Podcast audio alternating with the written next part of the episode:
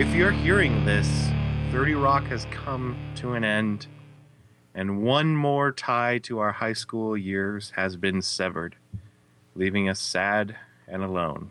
This is Top 10 Thursdays, and I'm Sean Lemmy. John Honey. Colin Westman. Matt Karstens.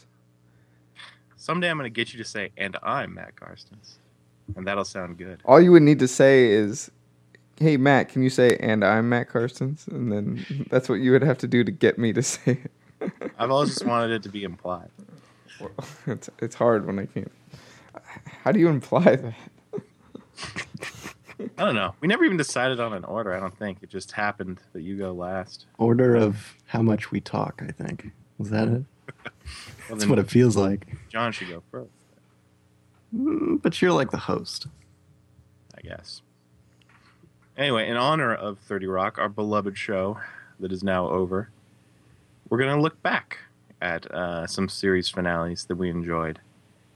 And, uh, you know, it's kind of a rare thing to get a good series finale because I feel like it's a pretty recent phenomenon that TV shows actually are like ending of their own volition.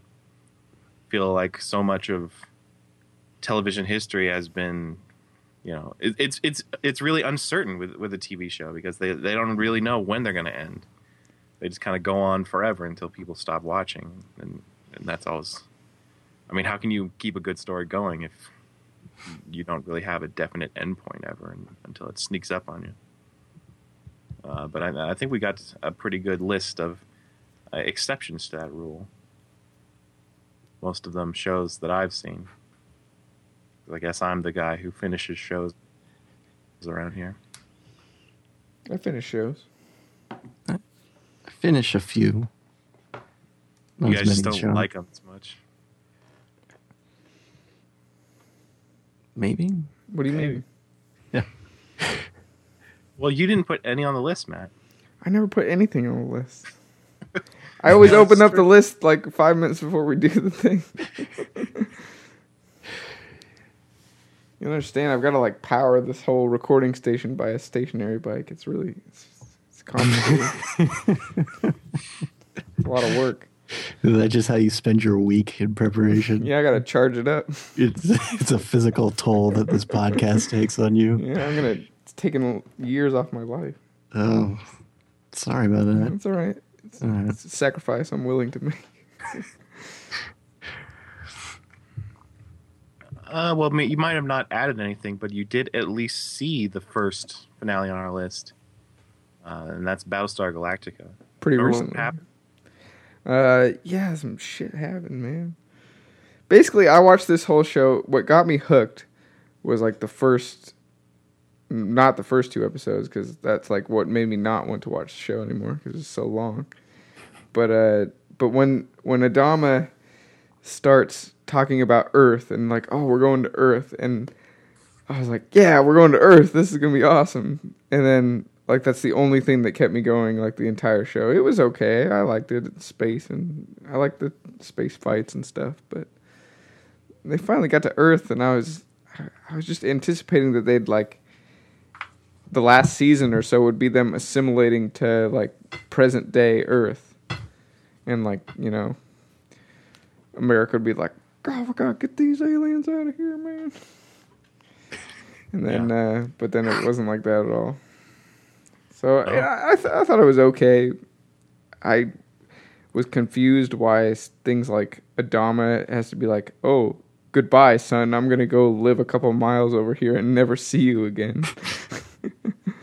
and then you know, Starbuck just is an angel or something, and, like disappears, and that was weird. But Yeah, I didn't want to get too spoilery, but uh, you know, fuck it. No one cares about Battlestar Galactica.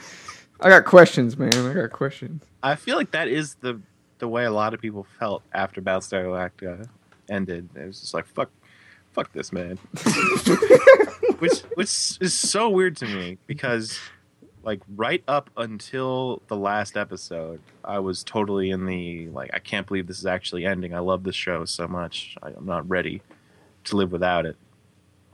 And then the finale happened, and I was like, "Well, that's done now." there can be no more of that. I'm glad it's over. Uh, which you don't always get. I mean, a lot of the time, you, they have like a big adventure, and then you're like, well, that's it. But th- there's no reason for that to be it. Just the show's ended, and we know, but the characters don't know. Battlestar Galactica, they know the score. They're like, all right, we're gonna blow up the ship. We're gonna go fuck the natives to populate the planet, and we're gonna like see the future where there's like modern day robots, and they're supposed to be as creepy as the Cylons, and that's kind of dumb, but I'm kind of about it. I mean, the sh- the show was always like trying to be more philosophical than I think it could actually pull off, and I was I was kind of all right with them like just kicking it into overdrive for the last two hours of the show and just being like, all right, angels exist, and, and like the worst people on the show are actually angels, and uh, Why is it so heavy on angels? What do you mean the worst people are angels? Baltar, he's like the worst guy. He's an he wasn't an angel. Yeah, he was. What? What do you mean by angel? Like they're dead? Well, then why is he in like the last scene Like with touched by an angel? with the six? Well, I, I I thought he was a Cylon or something. it's it's really confusing yeah, all right. because who gives a shit? I don't know. I'd take your word for it. uh, yeah, just It's take my really word for it. confusing. Well, Starbuck's an angel because she like good dis- she route. straight up disappears. There are, are three characters in the show that all seemingly die, but then are like keep being in the show, and it's never really explained why. I don't even hmm. know what that means. Okay. They're angels. okay, like Star Wars. No, The most beautiful creatures in the galaxy. What system did that come from? Who gives a shit? It come from Battlestar Galactica Yeah, sure. crossover. Well, yeah, because the finale does confirm that Battlestar Galactica does take place a long time ago. Hmm. There you go. That's it. And we know since you know Han Solo ran into Harrison Ford or Indiana Jones's bones that you know we know that Earth exists, right?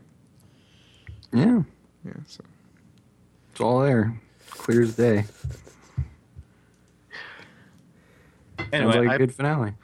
I appreciate the finality of Battlestar Galactica's last episode. I appreciate that the show went out on its own terms. Uh, probably not going to make the list, I don't think. especially on a network that probably didn't have like a lot of good fallback shows. It's like they probably didn't want that to happen, but they still had the balls to. that's why there's like 18 See spin-offs. Yeah. are, are any of those good? I don't care. Uh, there's only two spin-offs. There's and the first one got canceled. Supposedly, Rise is getting good, and the second one I don't think is actually a series yet. It was okay. There- People there- prefer there's the at least like Stargates. yeah, there's at least like three of them on Netflix. Oh, you're talking about like the Blood and Chrome thing? Yeah. That's just it's like a movie that retells the whole war from the Cylon's point of view. Did you watch any of No, the? that's uh, not Blood. and Chrome. Blood. I don't it? care, I Sean. I don't I, care. I forget what they're all called. it's all right. They did. They did like a movie about the Pegasus ship, like everything leading up to them meeting Galactica. Well, That that's was kinda that's part of the series, or at least it was. That's like the first two episodes of one of the seasons. At least on Netflix. Anyways, did you ever watch the original at all? I watched the pilot of the original. yeah, and so did hated it. I. It was it was pretty funny, like how exactly like it was just trying to be exactly like Star Wars. It was like I don't know. I just got a super Star Wars vibe from like the ships and the Wasn't uh, the production designer of that show the same guy who did all the concept art for Star Wars? Probably. I mean, it, it is eerie. Something McQuarrie. Oh, ah, he's dead. So And I'm all about the Cylons are like, we are the Cylons. Hi, your command. At your command. They should have done that in the. in They this show. did in the Pegasus movie. They totally had the old Cylons. It was great. Flying around going by your command. Upload up. Really good. I did appreciate how the ship, like, looks pretty much exactly the same. I thought that was kind of cool. Cylons You know, are it- funny. It was nice that Battlestar Galactica ended with the ship going away, blowing up. Real nice. Miss those guys. I don't. Nope. Maybe no they'll make a movie someday. Anything good? No, there's that show. They are done, John. You don't understand. There is nothing left. Okay. Except to just go further and further into the past. Which they did with that Caprica show that no one liked. Hmm. That's why we need to go further into the past. Further into the past. They're like I don't think amoebas. so. Yes. Let's not. Let's instead talk about the Cheers finale. Refresh my memory. Well, Diane shows up. Oh yeah, god damn.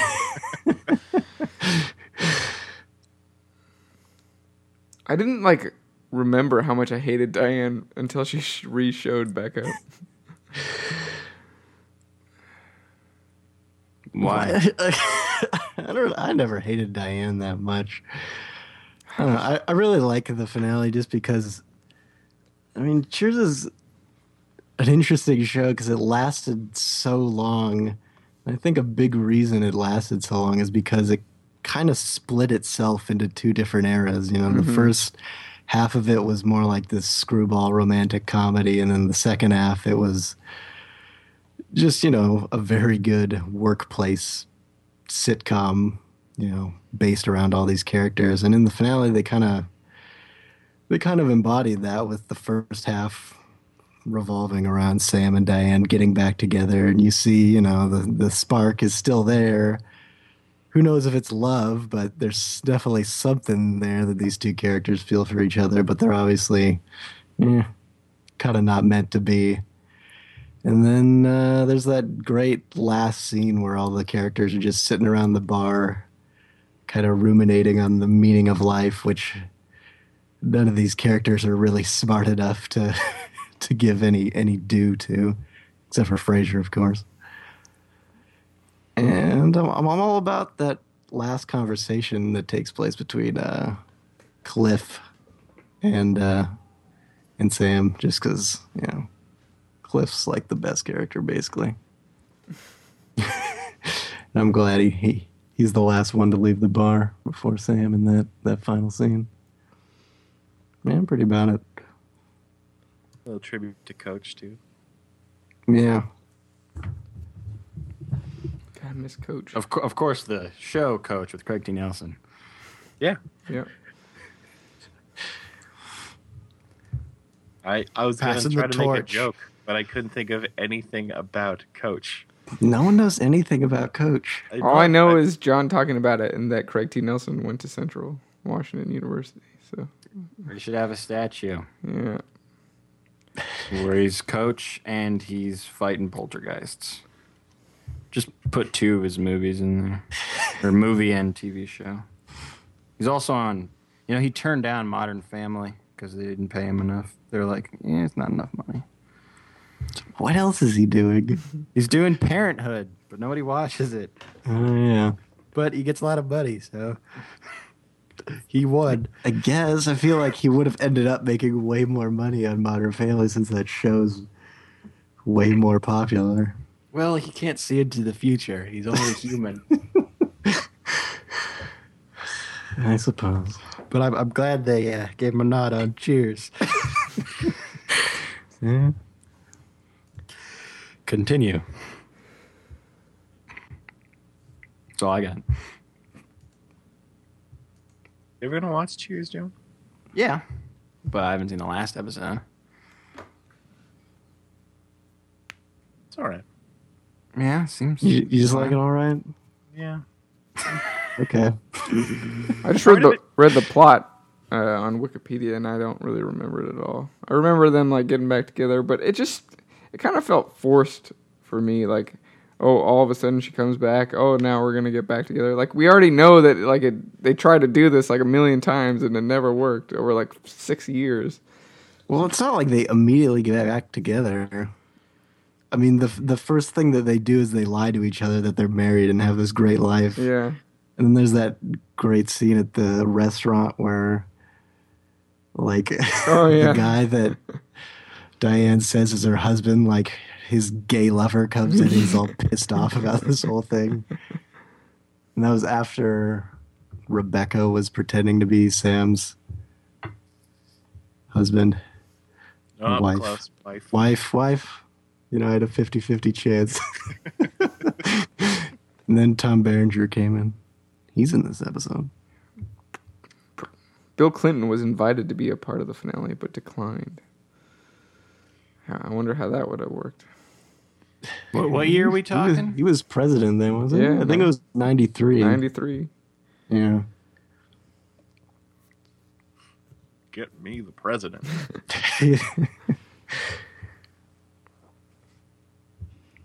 I just wish Frasier and Lilith didn't get back together at the end of Cheers. Why'd you say like a gangster? Uh, if I explained, I'd have to kill you. They just. I know they didn't plan on doing Frasier, but. Sure would have been better if they had just kept doing the plot they were doing all season of them breaking up.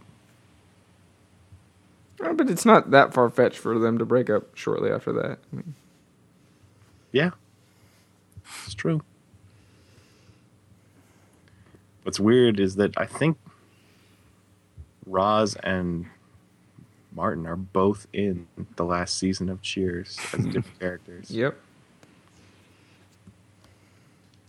The thing that bugs me the most is that, uh, for one, uh, Frasier's mom is in the show, and she's like a total bitch. But like whenever they talk about her on Frasier, she's like the like most heavenly woman. Like she's like the beautiful and nice, and so that pisses me off. It's like no, she's a bitch. I saw her. I know what's going on. She changed. I think a lot of people kind of romanticize dead loved ones, and that's not mm. uncommon.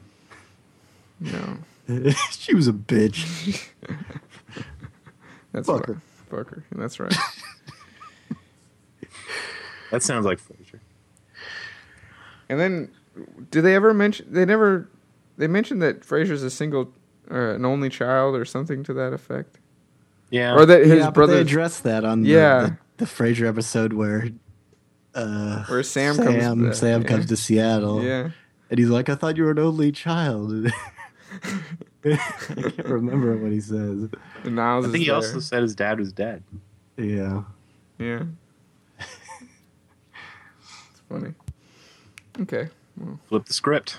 Is it on the list, Colin?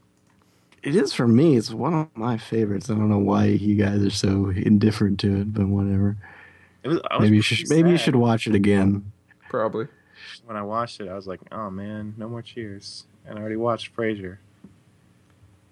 This is a big part of my life, and it's gone now. I But watched it- the. shouldn't that be kind of the feeling that you get from a season finale? That kind of Yeah, Because Yeah. I mean, that's what makes a TV show work. Is you growing, miss these characters, yeah. growing attached to the characters. And sure, I never knew them, but I felt like I did. I watched the first episode of Frasier immediately after I watched the finale of Cheers. I remember that. I was like, God, this is like the greatest thing of all time. We'll get to that. First, we got to tackle the finale to dinosaurs. Okay, so this one, full on plot spoilers. No. That dinosaur ruins the planet and causes the extinction of dinosaurs in a neat 20 minute episode. they go through the whole, you know, like drought and then, you know, uh, ice age process in maybe 10 minutes tops. Uh, and and the series ends with the family explaining to the baby dinosaur basically that everyone's going to die. and then they like look out the window and it, the camera just pans out and sad music plays and it's over. It is awesome. It I is love kind of awesome just because it's so like heavy handed. It's like you almost feel like the writers are like trying to make a deep statement about the nature of like humanity, especially in that one scene where like he's talking to his boss who's basically responsible for turning the whole planet into a wasteland. And he's like, why should I worry about that? I mean, the biggest problem I have now is what to do with all this money. he's got like a bunch of money on his desk. It's like, yeah, fucking corporate America is going to be the end of us or something. I don't know. Yeah, it's I mean- a bizarre episode of television We should explain that uh, it all starts with uh, these this annual beetle. I don't know. Swarm is supposed to show up, uh, but it doesn't because they've turned their uh, the swamp that they mate in into a wax fruit factory. What the fuck? Everyone mates in the same swamp. Oh, just the bugs. They're just Oh, I thought you were talking about the dinosaurs. the special mating swamp. Yes, I was like, I thought they were supposed to be like human. They live in homes with bedrooms, but no, they gotta go to the swamp. Sounds about right. It's where it gets real hot. Anyway, the beetles were important to the ecosystem because they ate this really aggressive vine that the dinosaurs had to deal with now because there's no beetles to eat it. And so, for some reason, the dad dinosaur gets put in charge of this, and his solution is to cover the whole continent of Pangea in poison, and uh, it destroys all plant life. So then they're like, well, how do we bring plants back? What kind of industrial technology do they have to like spread a massive? Well, you hear like an airplane flying over. I don't know. It could have been a pterodactyl that made airplane sounds. Didn't they have TVs on dinosaurs though? Yeah, they're watching TV the whole episode. So it's probably not a pterodactyl. That'd be slavery. Where do you draw the line, though? I don't know. I'm not an expert on dinosaurs, so keep going. Well, so now that all the plants are dead, they're like, what do we do for food?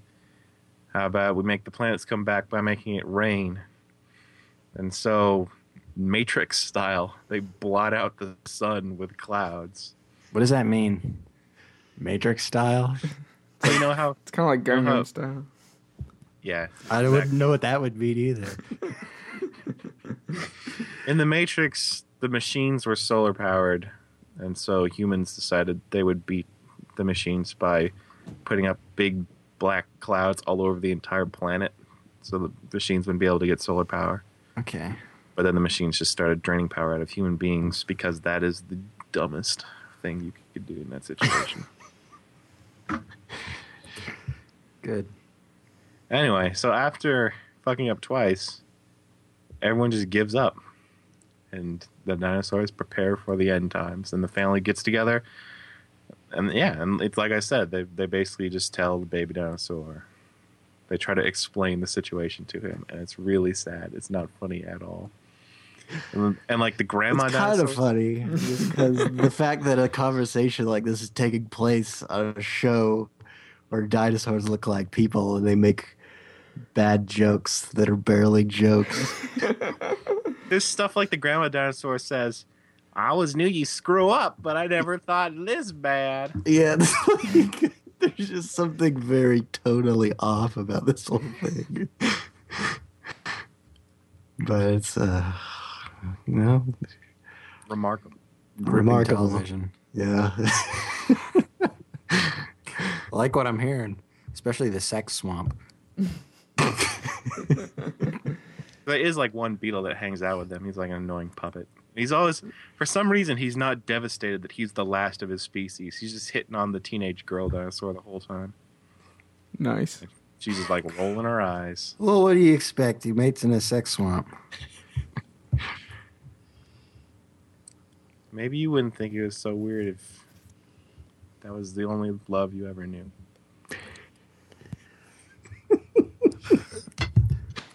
Touche. Moving on, Frasier, because can't get enough of that. I guess. That's got a pretty solid finale. I, I don't think it's as good as Cheers, but I don't know. A lot happens in it. Uh, Daphne and Niles' baby is born. Uh, Martin gets married. Frasier gets a job as a psychiatrist in San Francisco, which, like, the whole episode's built around this airplane journey, and then at the end, you're like, oh, wait, no, he's going to do something else. Still waiting for that show.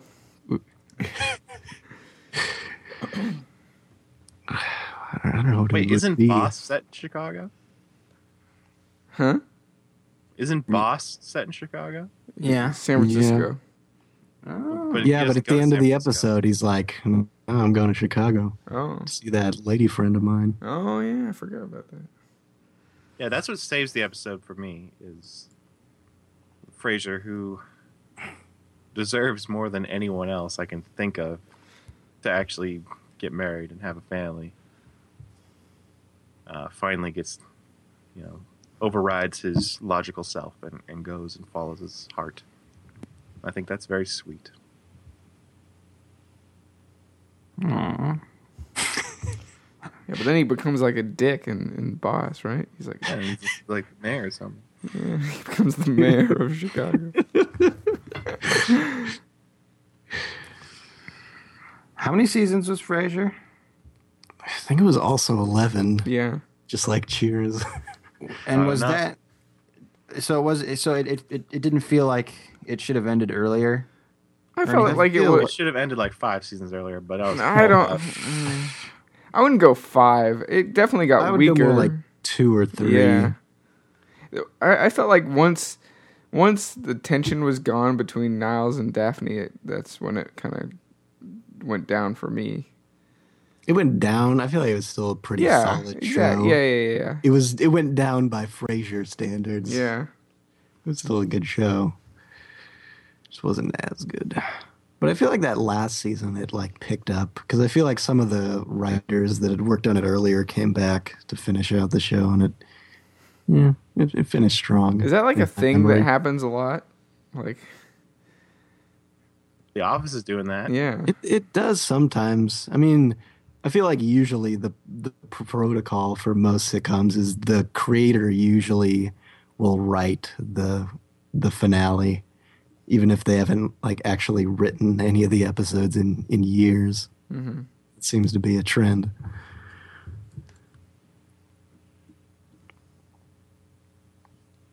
But yeah, pretty good. pretty good. Nothing amazing. I mean, the events that happened besides, you know, that last event are things that we, you know, knew were coming for a long time, and they're pretty common sitcom, you know, season finale fodder. So it's not that exciting even watching it for the series finale. Yeah. But goddamn, that's a good show. Never met someone who didn't like Frasier. I've met a few. I know really conservative people that like Frasier. Well, sure, because he's conservative. So it's Yep. cool. Mm. Hmm, I'm hmm. just saying, all walks of life. I wouldn't say Frasier's conservative. Well, Well, Kelsey Frasier's Grammer is. Kelsey Oh. Grammer is. It's all good. It's all good. Have yourself a gun. The Larry Sanders Show finale is awesome. Not that anyone will ever believe us. I don't. e- Again, I don't like remember. You got to remind me. What? Uh, it's the last show of the Larry Sanders Show. Well, I know that. I know what show we're talking. I've seen it. I just I don't remember the episode. The show within the show, the Larry Sanders Show, it's the last episode of it. Oh, really? Yeah. I don't remember that at all. It was a long time ago. It was like five years ago. Give me a break. Well, that's what I meant. I thought you were just t- saying is like I was like, yeah, It's, duh. it's the last episode. There you go. There's your plot synopsis. so they played it out like an actual talk show. Pretty much. Yeah. I mean, like always, you see what's going on backstage too. Mm-hmm. You don't get the full show, but you see like the monologue and all the interviews and and the ending. I mean, it's it's a little bit abridged, but not that much. That's cool. I was really bummed out when like it got into the whole like drug addiction thing. Like that's when that show lost me. I was like, uh, it was like funny for him to pretend, but now that he's like actually addicted to drugs, it's like, uh, uh, it's losing me. But it, they pulled it out. It worked. Yeah, sure. Brought on a bunch of fun guest stars. Jon Stewart got to redeem himself, and Bob Odenkirk got the final "fuck you" that he deserved. Uh, you know, Seinfeld showed up. And, I don't know who else. Carol Burnett. Carol Burnett. Uh, I like how they're like trying to make it like the last episode of Carson by having like his farewell song, but they got like Clint Black, this country singer, to do it. There's like, I don't want my farewell to be like a, a man singing to me. Isn't that weird? Like a man singing to another man. But it's actually pretty great and fairly touching. Yeah. I mean, the thing I, I really like about this finale is, I mean, it came out kind of around the same time as the Seinfeld finale, and both of these shows were kind of shows that weren't big on emotional hugging sort of moments. But Larry Sanders, I feel like it managed to still retain its sort of cynical edge, but still make it like, you know, kind of like you, you're gonna miss these characters. There's still an emotional thing going on where, at the end of the episode, you know, all the characters are kind of expressing how much they mean to each other, and yet still, Hank makes that display of bitterness to Larry in like the final scene. But then he comes back and they patch it up. I like that. It's it's actually kind of hard to watch. There's a few scenes in there when people cry, and it's I don't know, it, it gets me. Yeah, it feels oddly real for some reason. 'Cause not- Especially you- Rip Torn, like taking a long walk to find a private place so he can just like let out a single sob, and then get back to work because he's that kind of guy. Mhm. God, I love Rip Torn in that show. So like, I love Rip Torn in real life. well, it basically is Rip Torn in real life, or what I like to imagine Rip Torn. would Uh, I feel like he's got it more together on the Larry Sanders show. Jim Carrey's in here is actually really funny. He's probably my favorite of the guest star parts on the episode. He does this like huge song. He, he's just he leaves it all out there. It's, it's this amazing, you know, the the kind of guest every talk show would ever hope to have. Then they go to commercial, and Jim Carrey just he just hates Larry so much. Do they ever like reference what network they're on? No, I don't think so. Because it, it- I mean, they wouldn't be on HBO. Yeah, They're applied to be an, a network show. yeah, But they talk about everyone else. yeah.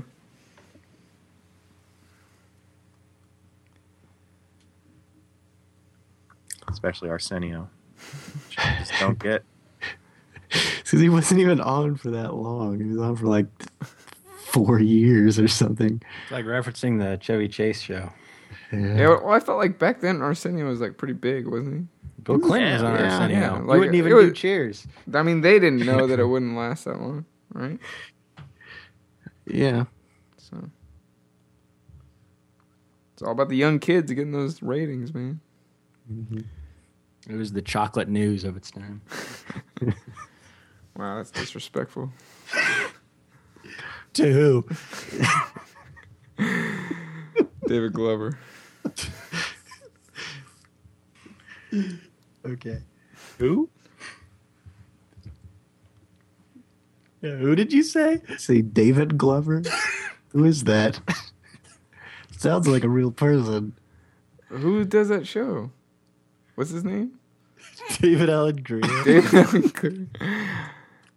I was gonna say Donald Glover, but I was like, no, that's the guy from Community. Said David Glover. David Looking up who David Glover is right now. Well, who's He's a, he's a cancer survivor. well, who's the who's the other Glover? That other black guy, Danny Glover? Danny Glover. That's who I was thinking of. It's disrespectful to Danny Glover.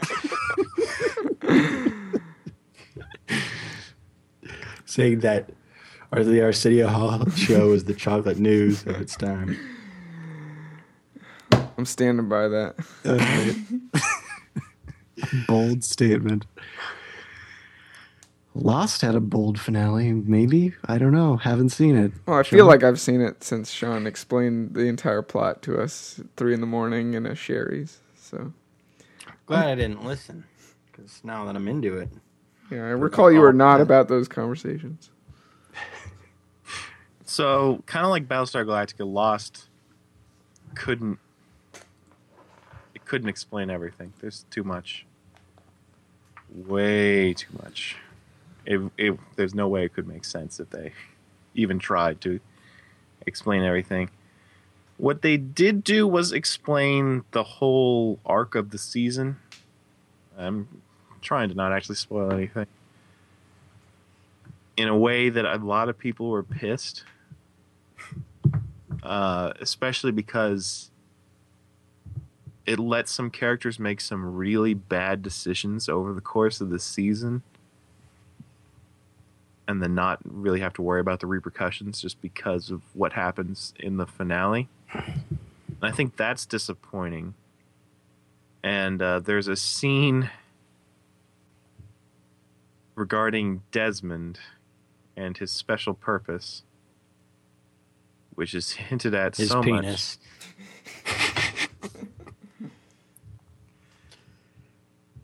So much, so much of the show is about how important Desmond is, and and how he's got this crucial role to play in the fate of the island and maybe the entire world.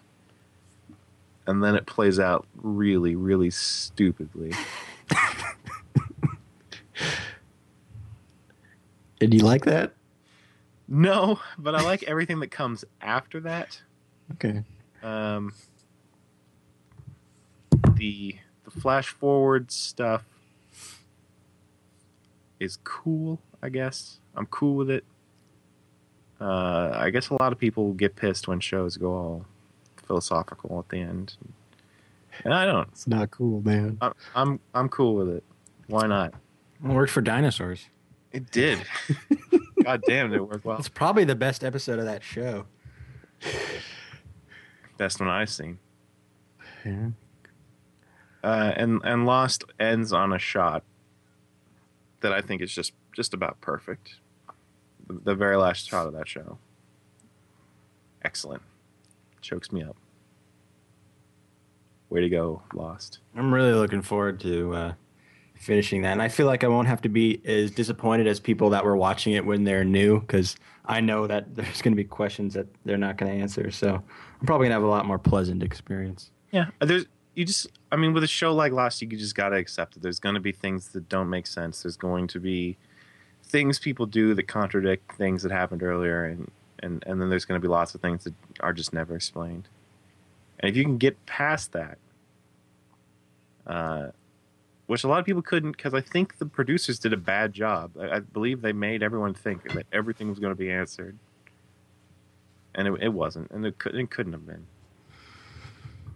And if you can somehow find a way to get past all that, like I think you can, John. I think I think you will enjoy the Lost. It hasn't done in season three, but it hasn't done anything to disappoint me yet. It's great character drama. It's a lot of weird shit.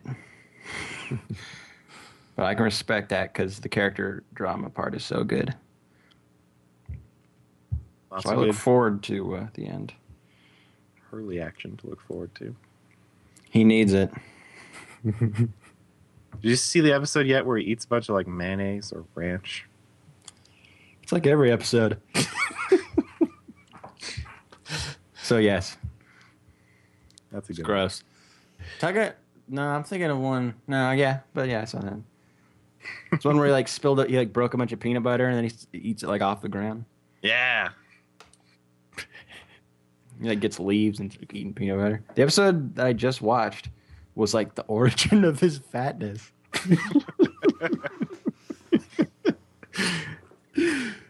Which was when his dad left him. And he's like, Here, man, have a chocolate bar. Going to kill you. What his dad says. And then, oh, flash forward and he's fat.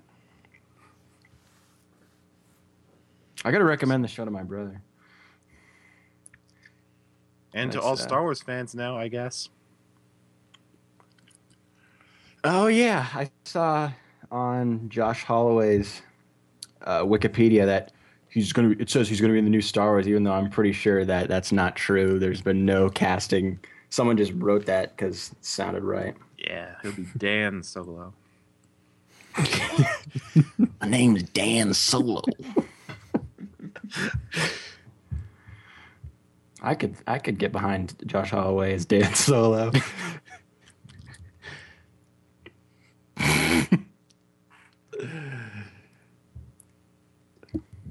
Bash.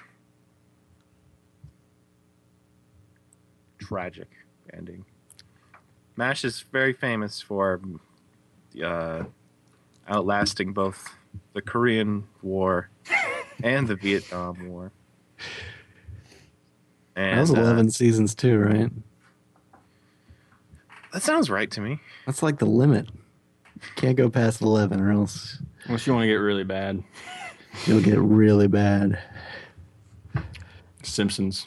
Not really bad, but season 24. Jesus. That's going to be an accomplishment when I finish that because I've still seen everyone. But now we're talking about MASH. The most watched thing ever or something. It's one A lot of of people I- watched it.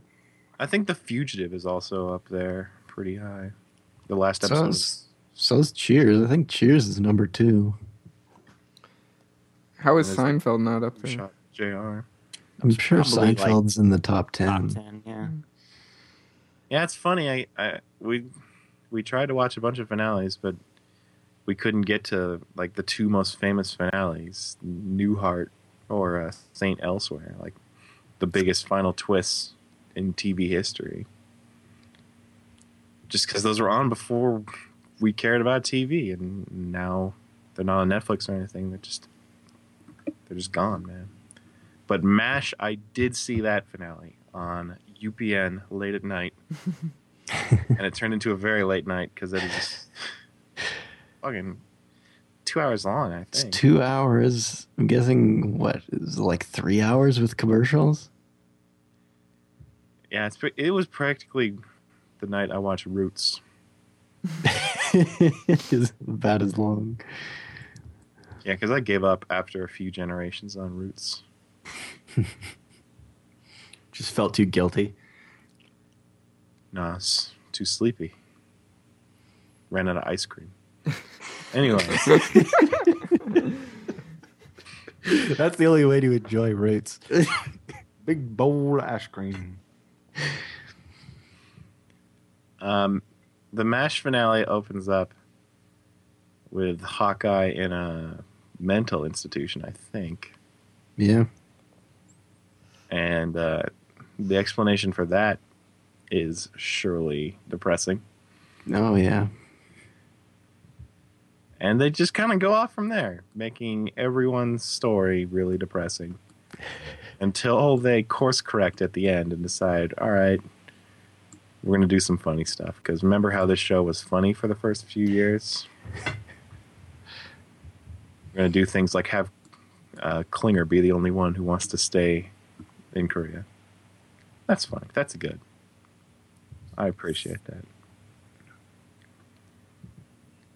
And uh, doesn't something funny happen with Colonel Potter and his horse? Colin? Maybe. I don't remember anything funny happening. I Oh, remember him sort of riding off on the horse. And that was his farewell. Yeah. I don't know. I haven't watched much MASH other than just kind of walking in on my dad watching it on TV. I respect that. Dad, what are you doing? Look away! but uh, yeah, it was, it was a good finale. What about AfterMASH? So I I've always wondered about that because this has um, Father Mulcahy get deafened in it. I think. I have to keep going to you, Colin, because you've seen it recently, and I saw it a decade ago. Yeah, he's he's he's pretty deaf. So is he just deaf in all of AfterMASH? I don't know anything about AfterMASH except that no one likes it. Should have done Monster No. Mash. Yeah, now that I think about it, I think Father Mulcahy and Klinger are two of the three, and then it's like Colonel Potter. But neither of them would be in a place to be that funny, given the way the finale turns out. Maybe it wasn't funny. Maybe it was a hard drama. That's the only thing that makes sense to me right now. Um, but besides Hawkeye's really, really depressing story, the one that I remember is um, Winchester, Charles Winchester's story, uh, where he befriends the musicians and they all get killed somehow. Do they blow up the hospital? No, they like leave. They get like taken away to go back home or whatever. And they get a nice farewell. They're like playing that song that he's trying to teach them throughout the whole episode. But then later, like one of them comes back. And he's like super injured, almost dead. And they're like, he's he's the only one that made it this far. So that's kind of depressing. It's hella depressing. And, and, Winchester's like, well, that's it. I don't even get to enjoy classical music anymore. Even though that was like the only thing that got me through the war.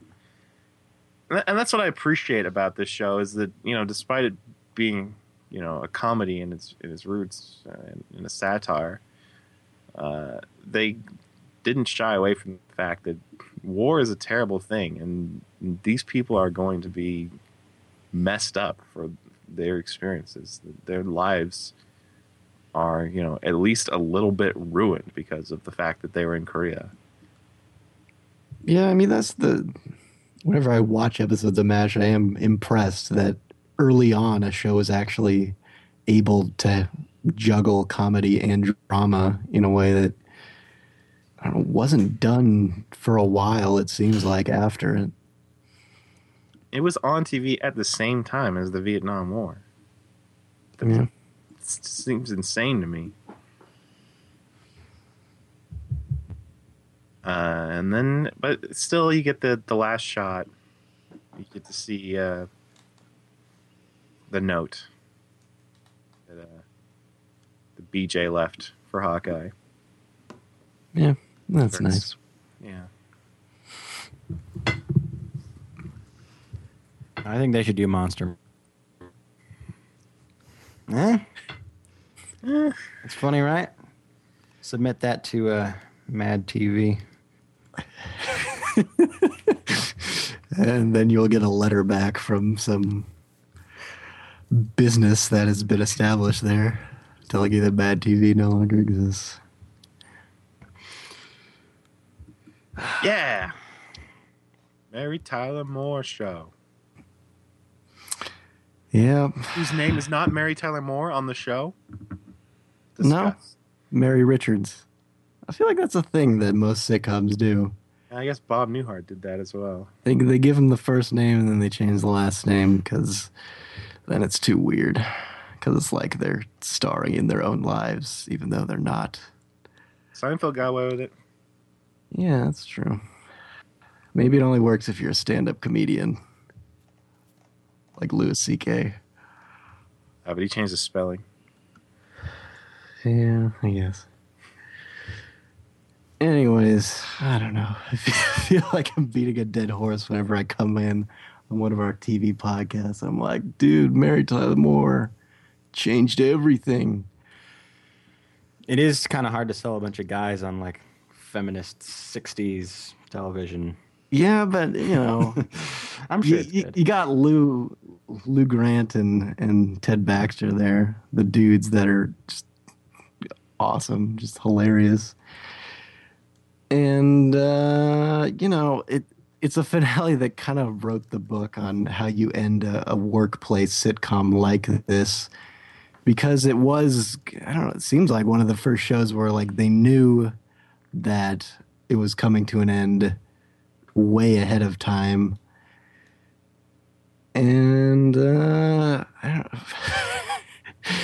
it's weird. Like this is the only sitcom, or even the only just show in general that I watched the finale, and I, I gotta admit, I get a little choked up watching it. I don't know why. It's just something about that last shot where Mary Richards looks back in the newsroom and I don't know. It's probably because of the the whole scene that comes before it, where everyone in the cast has this huge group hug, which most shows could not get away with something like that. It would seem kind of sappy, but it, it definitely had one of the more likable shows in television history, really.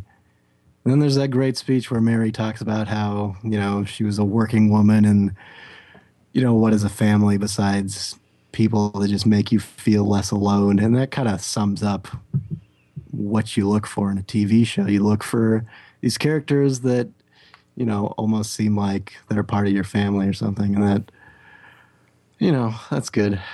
That's why I Also- liked Oz.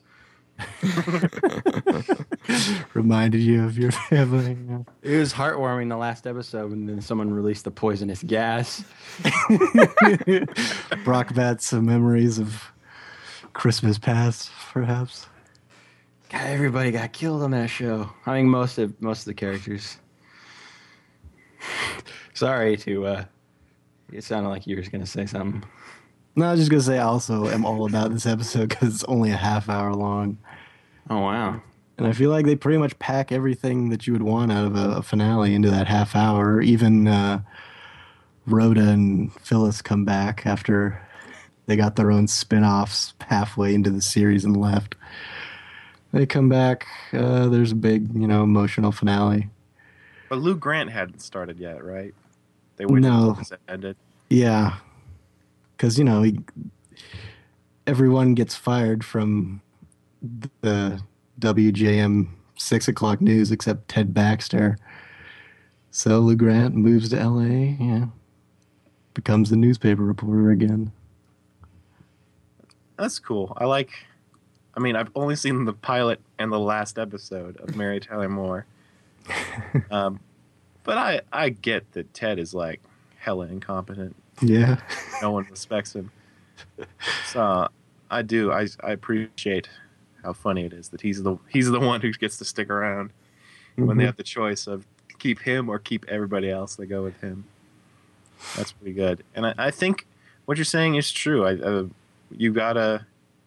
I mean, any show, even if it starts with with like group of friends, like Friends, by the end they're going to be a lot closer uh, than they were at the beginning. Uh, just because I mean, these shows are always going to do like the most defining moments of, of these people's lives, and and it's you you've got to acknowledge that in these workplace shows, the characters are always basically a family by the end because all they do is work. Because that would be a lot of sets if they had to make everyone's houses and build it all the time. And uh, they they handle it really tastefully, and and I, you know, having only seen the pilot, I was really impressed how far Ed Asner had gone from being so gruff to being able to admit how much he liked everybody, except for Ted. Sounds like, Yeah. Everybody hates Ted. and the group hug is very sweet. Yeah. I like that they make it funny too, because like, well, now what do we do? I'll walk together to get tissues and stuff. It's good. How many seasons we talking here? Uh, seven. It's an acceptable amount. I think so. And how many total if you count Phyllis, Rhoda, Lou Grant, and Mary and Rhoda? Uh, I don't know. Probably like somewhere around like 15. I don't think any of those shows lasted super long. Probably like three or four seasons each. Except for Mary and Rhoda. I don't even know what that is. Probably It's like lasted. It's like a movie. Okay. They're not detectives. That would have been the next spinoff if they they could have afforded it. Ooh, They made like the Cosby 2000. Mysteries. Yes. Let's talk about Cosby Mysteries. What's your favorite Devastating finale. Well, so Murder, I avoided. I avoided putting shows on uh, that were canceled. I didn't want to go with accidental season finales or series finales. I believe, yeah, Cosby Mysteries was canceled, right? I'm pretty sure. I, I don't think he just decided to end it after. Tell you probably what, like why, half a why don't you write to them and ask them? Because that's Are what we're doing now. Dear Cosby Mysteries, are you canceled? I don't know where you find this address to mail it to. Give my regards to David Glover.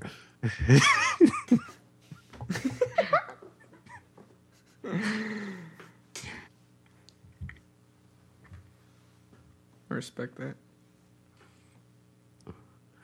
I don't even know what show we're talking about now. Talking about Seinfeld. Oh, Seinfeld. okay. Uh, I'm cool with it.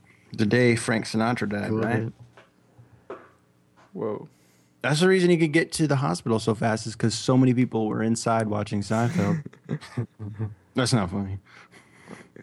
It's I kinda guess it didn't. Really- it didn't matter. You can't take that laugh away from me, John. All right. But I've always liked it. I I remember watching it when it was uh this this is one of those big cultural events that I was I feel like I was actually like even though I didn't really watch Seinfeld regularly as a kid, it's like we have to watch this, son. This is important. this is something America has to do. and I enjoyed it then and I still enjoy it now. I mean, I know it's uh, I don't know. Them all going to jail seems like kind of a a downer, but I think it's kind of funny. Yeah. I mean, I, I just really, really appreciate how they they brought all these supporting characters back. I, I just I thought it really rounded it out well, and and because that's really what Seinfeld's all about to me. It's all about you know, it's all about those people that they interact with. So I, I like how they did that. Didn't it end with the same conversation that started like the first episode? hmm And I can confirm this because I just watched like the very beginning. I just like right after they did the button bit. You know, he's talking about the button on George's shirt, and I said, I was like, I like I remember that. And since I just watched the entire series in like three weeks, I uh, I was like, I'm pretty sure that was in the show. So I I went back to the first episode, and yep, that was it. Yeah, that's pretty funny. You go to jail, the Good Samaritan law. Fat guy's getting robbed. They're laughing at him. I do like feel myself going like, oh, this is so dumb. Like, why? Yeah, Like- like, this like- could this would never happen. Yeah. I just feel like the setup for it's a bit off with the rest of the show, just because you know the whole time they're talking about how these are like the worst despicable people there are, but I don't really think that's true. I feel like the Seinfeld characters were always somewhat relatable in the ways that they approached a lot of these Yeah. wacky situations that they got into. And I feel like in that regard, the the finale is just a little too kind of trying to not go out on a heartfelt note, yeah. which I kind of respect. I just feel like some of it just rang a little bit false to me. The episode before is a clip show, and like they do this whole like, you know, time of your life kind of thing, Yeah. and it's real. Yeah. It's real emotional. So I felt like they got that out of the way like the week before, and then they, and then they got to do their finale. And and I do think like the whole time I'm watching the whole show, and I'm thinking, you know, like they always mean well, Yeah. but it is definitely like the perception of everyone in the show that these guys are total dicks, you know. But like they they always mean well. They're not really that bad. In, in the last couple seasons, like George is kind of despicable, and but I mean, there's always the fact that these are people that when Susan dies, they'll just kind of shrug it off and go get coffee. yeah, that that is the the the one uh, the the one instance where it's like, oh man. And I was like reading about how people were like upset when that happened. Like, I can't believe they were like they don't even care. But, but to me, it's disappointing because I think the concept of Jerry and George getting a second shot at making their show would have been a great way to to end the show because they could have Jerry and George move to L.A. and that's reason enough to you know they can't have their hijinks anymore uh, with with Elaine and Kramer still in New York. Uh, but then you could have at the very end Jerry and George start writing Seinfeld and start writing the first episode, and you're like, oh yes, this goes on forever, like an infinite loop. Yep. That's what I want. So make that happen. Time travel, anyone? Do they do they mention on Curb Your Enthusiasm how like pe- people aren't about this finale, right? Sure. I, there- I remember there was like an SNL sketch when uh, Jerry Seinfeld hosted. Oh yeah. He's like in jail or something. It's definitely one part. No, about. that was the aftermath. He got sent to Oz, Oz. That's right. Yes. and they he was on the set of Oz with like J.K. Simmons and stuff. He's like, "Are you a Hebrew?" He's like, "Yeah, but people don't seem to have a problem with it on a national level."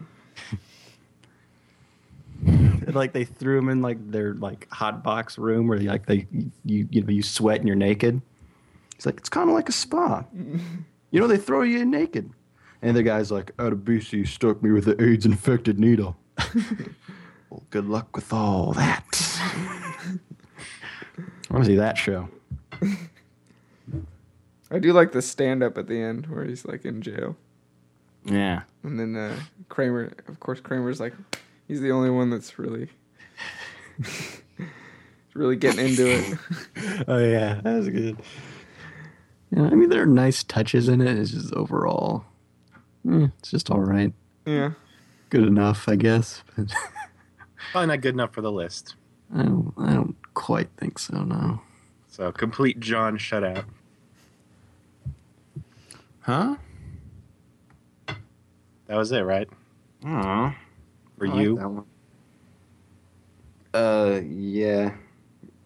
It's really you called it a John shutout. I didn't get that at all. Shutting you out of the list.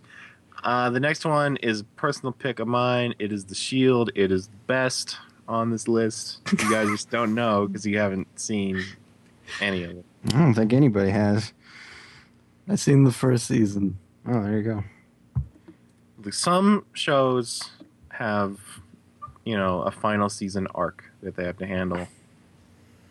Uh, the Sopranos or uh, The Shield does uh, everything. They, like the characters get their comeuppance for like every little piece of shit that they've dropped since the very first episode, and it's so beautifully handled, and it's so satisfying, and at the same time tragic to watch. And this is another one that ends on a last shot that is just so good that you know you don't know what to do with yourself now the show's over. Gotta start running around or something. I feel like that's always your your reaction to a, an episode of television that you really like. You feel like you got to start running around or like Start running. spinning in your chair or something that a little kid would do. Well, Go eat a 'cause bunch of candy. I can't be like yelling or anything. oh my god! Why not? Gotta internalize. I don't want anyone to know. I did some I did some jumping up and down, like getting pumped during Battlestar. Like whenever they like reference Earth at the end of the episode, I'd be like, "Oh yeah, let's go." What about that one episode where they like zoom out and they zoom in and like check it out? Or Yeah, I flipped the fuck out. I was like, "Oh my god, this is this is what I'm putting in all this time for." yeah, Yeah. That's. But then I was disappointed. So. Uh, but yeah, don't want to spoil anything. Shield finale is awesome. I believe you. I don't believe you. I believe you. Sopranos finale, super famous because it cuts to black, and you're like, is this working? Yeah. But then when you think about it for a while, you're like, oh, this makes sense. I get it. And then you think about it a little more, and you're like, wait a minute. It's ambiguous on purpose. This is pretty ridiculous. This is like one of the most famous finales in recent memory. I still don't want to spoil it, though. You guys haven't all seen The Sopranos. It's pretty sweet, though. You know what I'm talking about? Yeah. Oh yes, I I know what you are talking about. And yeah, I'm pretty about that last five minutes. I guess the only reason the Sopranos finale kind of I don't know, isn't a spectacular finale for me is because I feel like at this point, like all the all the big dramatic moments have already kind of happened earlier in the season. Like all the or most of the the major characters that got whacked they already did except for one there there is one more killing that takes place and it's pretty brutal Did you watch it again? i watched it again That's pretty brutal, right? yeah Savage. but yeah the last five minutes pretty cool i know some people are not about it but I, i'm about it just because sopranos was really the show that changed dramatic television it was always super super groundbreaking and i like that they went out with a thought-provoking finale Hell yes. yeah If they had gone conventional, I would have been pissed. Yeah, that would have been that would have been disappointing. Even if they just gave him like the Goodfellas ending. No, I'm a schmuck who can't even get spaghetti. They give me noodles with ketchup. Okay, well, that I would have liked to see. But That's what that happens. And then he looks at you from his suburban home, and then Joe Pesci shoots you. He shoots at the camera. That's always my concern. I guess with this, it would have been, uh, I don't know, probably Christopher Moltisanti. I don't know if that's a spoiler or not. yeah, Um, it kind of is. yeah, not gonna say anything. I guess. Yeah, no. Sweet. So, Star Trek Next Generation. A little known fact the ending of that show is A Christmas Carol. like the, the Charles Dickens story, but done Star Trek. And it is so badass. like, uh, in, in part, I feel bad because the episode is so entirely focused on Picard that you don't really get a, a good farewell for a lot of the characters. That, that are really You, Like, don't give a shit. like Riker is barely used, and I'm all about Riker.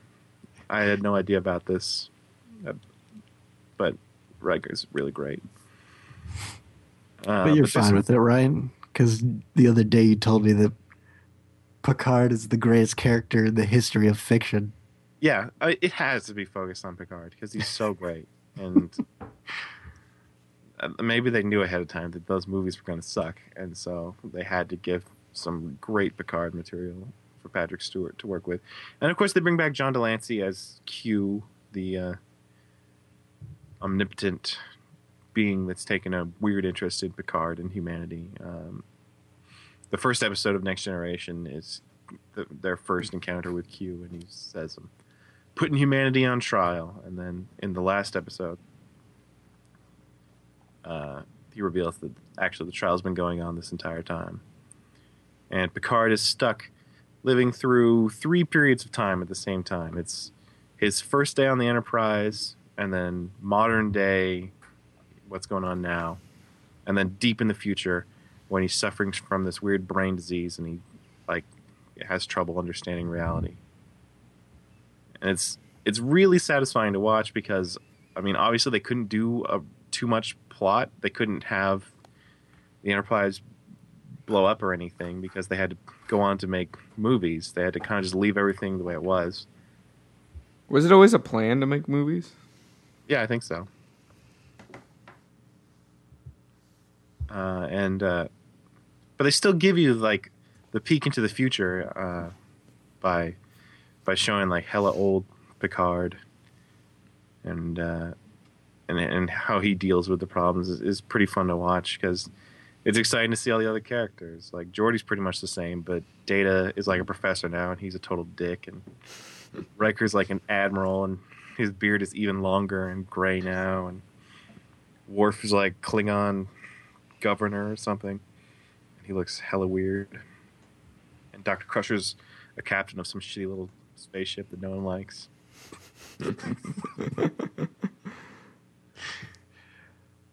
uh, but it's also fun to see him go back to like the very first episode because they put on the old like skin tight uniforms and Tasha Yar is back, who is uh, the only cast member to get killed over the course of the entire series.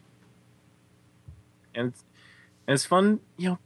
Picard is so great, you guys, because it's it's all in his mind. He's he's a great thinker. He's a great diplomat, and it's fun to watch him. You know, without his tr- trying to convince people to do stuff when you know his mind is in question. He's, he doesn't have anything to fall back on. Do people know that he's like going crazy? Yeah, he tells the people in the modern day and the future, but he, he's scared to tell anyone in the past because he doesn't want to accidentally destroy the future. Uh, and that's that makes that fun too because he's given like all these weird commands that no one understands why. And there's a brief cameo of beardless Riker, which I believe is just stock footage from the first episode.